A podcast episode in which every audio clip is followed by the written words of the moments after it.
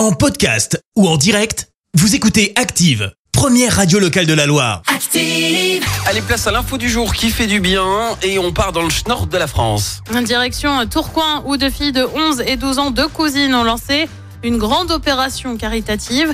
Euh, Grâce à une cagnotte en ligne, elles ont récolté des fonds afin d'acheter des chaussettes pour les sans-abri.